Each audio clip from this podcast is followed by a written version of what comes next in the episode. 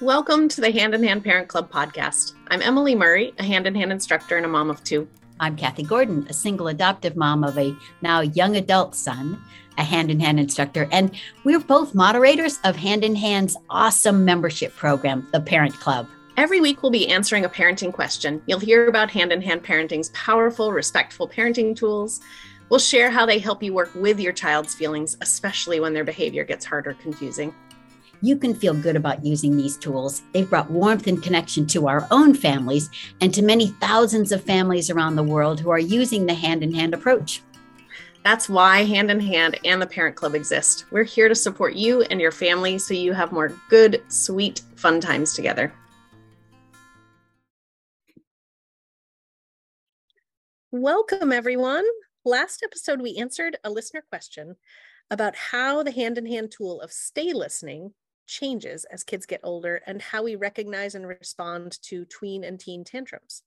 And so Kathy and I thought it would be fun to give the other side of the story to that listener question, which is um, the other tools change too. So this week we're focusing on connection and the tools of special time and play listening in particular. And so we brought in a special guest. Um, Kirsten Nottleson is a big fan of playing and wrestling as a way for us to connect throughout our entire lifetime, and is a mom of a 23 and 17 year old, and has been learning from them about play their whole lives. And we, as hand in hand instructors, have been the beneficiaries of Kirsten's learning as well, because she shares with us. Um, and Kirsten also teaches a starter class um, just for parents of tweens and teens. And if you're interested in that, you can find more about that on the Hand in Hand website um, events for parents. Um, so wonderful, warm welcome, Kirsten. Thank you so much for being here with us. And um, let's jump right in, and maybe you can tell us a little bit from your perspective and your experience. How do we know what tweens and teens need from us? Because sometimes it feels like they don't even want to be in the same house with us, or maybe even not on the same planet with us um, so it's it's hard to know what what they need or want. Yes yes it is. Yeah it, and it's really easy as for parents to feel like they want to give up. And i think one of the things i like to tell parents of teens is like to remember that our, your tween your teen is is a member of a group of people who in our society it is completely acceptable to make derogatory comments about. So you hear people like rolling their eyes when they say teenagers and oh gosh, I have a teenager and you know, they can say that to teenagers, around teenagers, about teenagers and they're kind of hearing that and feeling that all the time. And we have, you know, many adults out there who sort of treat teenagers as if they're like scared of them or worried about them or just, you know, like just you know, there's not a whole lot of warm, relaxed trust.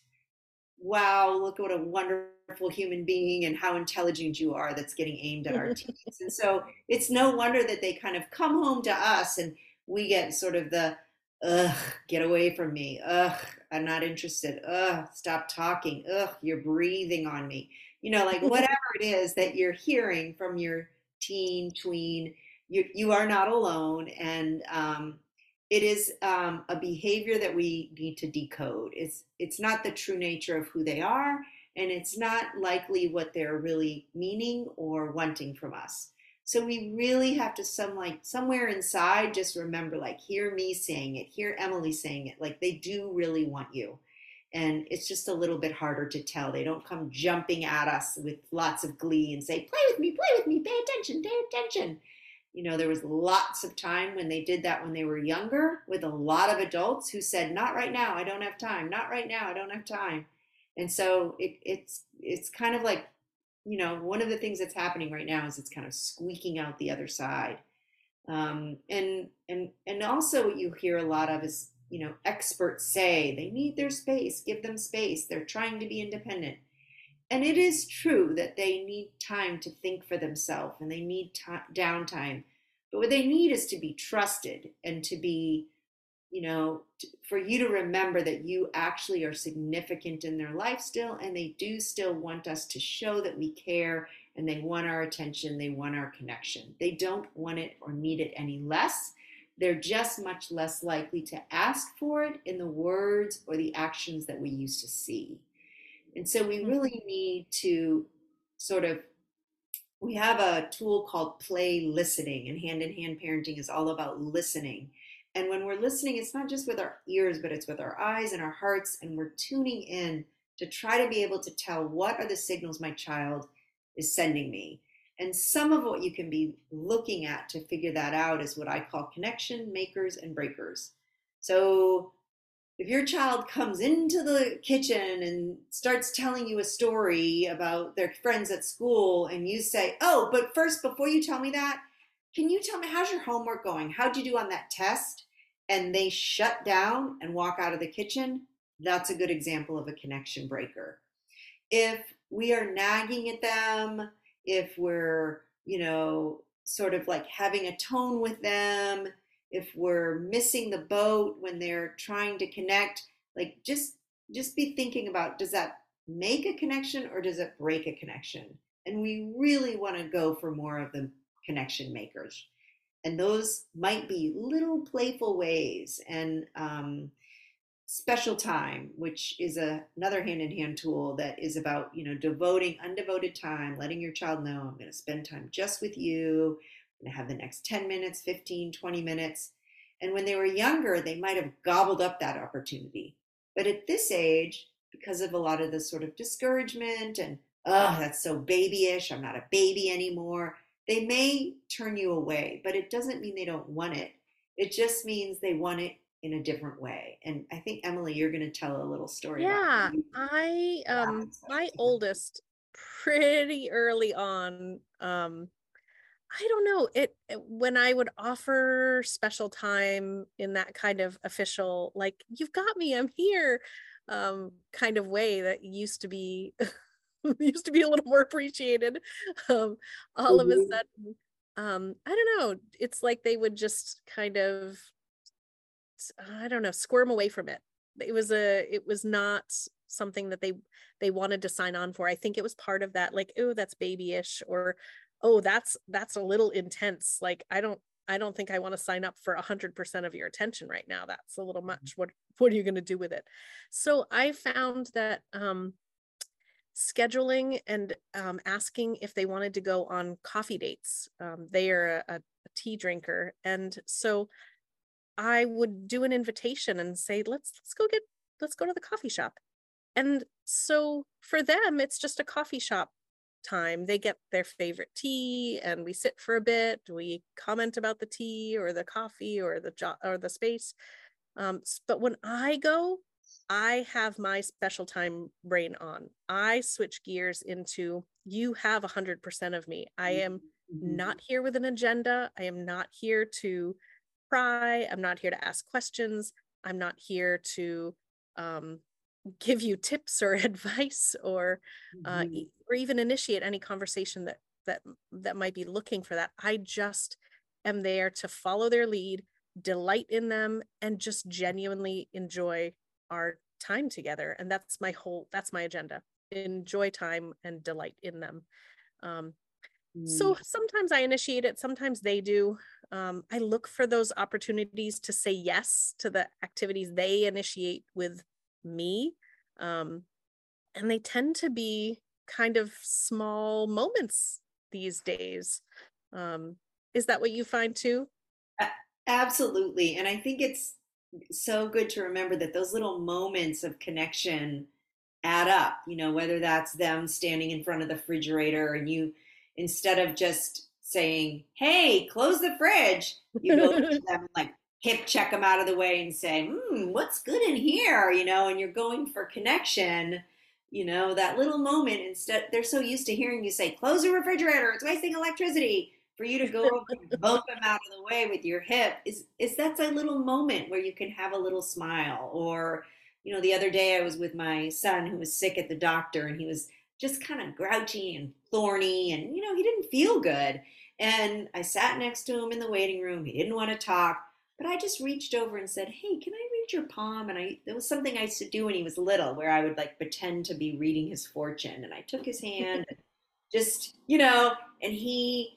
I just felt he didn't smile. He didn't say, Thank you, mom. I really appreciate you playing with me. But I felt his body just sort of like relax into it. He just sort of drooped against my shoulder. And that's where we have to really be kind of noticing and paying attention and looking for those like tiny little windows of slivers of time when we can put in something that'll, you know, just bring a little sparkle to their eye or a little giggle or something that, you know, you you you observe, you're being the experimenter, you're trying things out. Some it's good.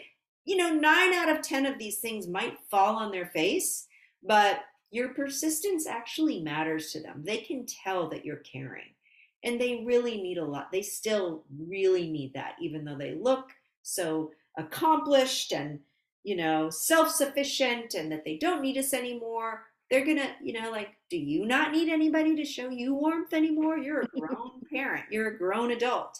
But still it makes such a difference when people do those small things. It's true for them too. I wonder um you brought up the uh, one of the tricky things about being the parent of an older child is that dance of do they need me right now or don't they? Do they want me right now or don't they? Their words are saying go away, but what are they really um, meaning here? So, do you um, do you have some examples of what it really looks like um, to kind of find those nonverbal signals? Um, any examples of things you've I, seen that kind of tell you the real story, not just the words? I absolutely do. So I have um, a situation where I'm recently divorced this year. We're trying to figure out what it's like and how we do this. You know, my son is living one week with me, one with one week with my ex. And I mean, talk about a connection breaker. We're we're separated for a week.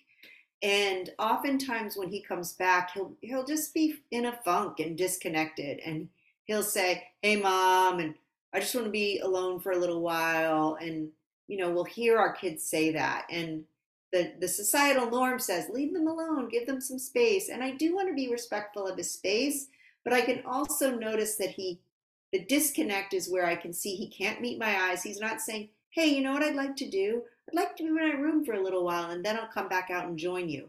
Mm-hmm. It's sort of this tight, rigid, uh, like, can't look at me, can't, you know, he's just feeling the funk.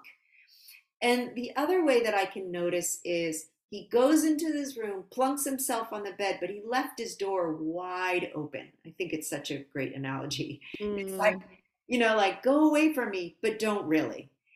And so I'm just trying. I don't want to invade his space, but I also don't want to leave him stuck in the place where he feels isolated. And so I'm trying something, I'm experimenting. So I sort of like go in, and I knock on the door, and he doesn't say come in, but he doesn't say go away.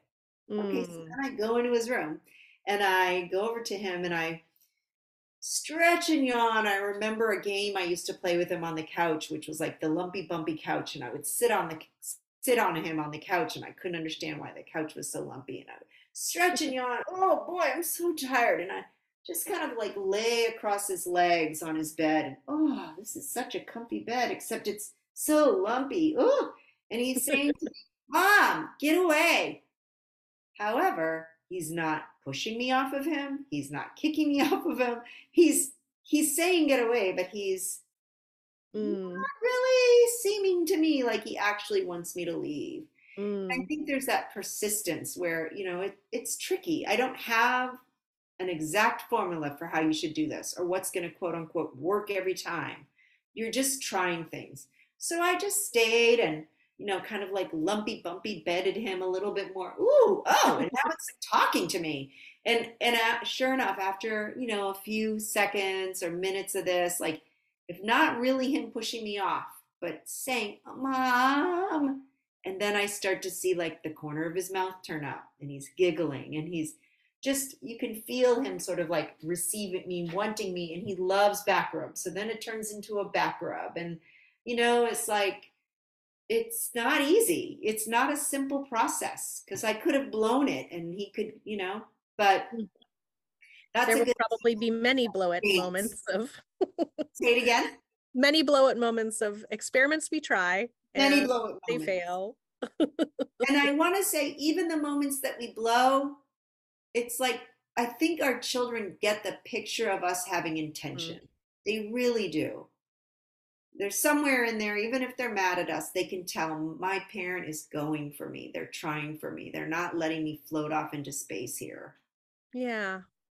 Yes, I feel like that's been a trust thing of of mine as well that my my intention of I actually do like you. Yeah. I like you and I think you're interesting and I I want to I want to be available for you. I feel like if I can just keep that signal going um Yes. then my door is open at least and I can sometimes get through their door too. Um Yes. well we usually um like to wrap up our podcast with one small thing that parents can try and experiment with and I wonder if um, you want to leave us with with one a suggestion for folks. Yes, I do. Um, so I'm thinking about how easy it is for like, okay, we heard this podcast about play. Okay, I'm gonna go in there and I'm gonna tackle my child and we're gonna get, you know, I'm gonna get the pool noodles and we're gonna play. And those might be all great things, but I think there's a step before that, and that's the part about observing and being able to listen. So my suggestion, a challenge for the parents out there, is to just for like one week or four days, just notice the connection makers. What are the little things that you do that create a connection where your child stays a little bit longer, talks a little bit more, or you know, doesn't huff off to their room, or you know, is a little bit more willing to stay longer at the dinner table, or just something that you do that allows allows for a little bit more connection. They sit closer to you. Um, or don't shove you off when you sit close to them. Like, what are those little things? And then what are the breakers? And and see what you can do to not go for making massive changes, but just observe, notice, slow down enough to be able to tell when are the doors open, when are they closed, um, because they're not going to necessarily signal it with a wide open hey mom come sit down at the kitchen table i'm ready to talk to you about my work my school week you know it, it's not going to Be so nice. you know so look for those things just try to do that one little thing Thanks so much, and thanks everyone for being with us uh, on this episode. And we look forward to seeing you next time. Take care, all. Thank you so much for tuning into the Hand in Hand Parent Club podcast. Please like and subscribe to hear more. And to connect with us between these episodes, come on over to handinhandparenting.org to join the Parent Club, where you can get coaching, classes, and live support. Come join our vibrant community of parents in the Parent Club who are committed to getting the support they need to be the parents they want to become. We'd be honored to support you too. This podcast and the Parent Club are part of Hand in Hand Parenting, a nonprofit organization that supports parents all over the world. We are here for you when parenting gets hard.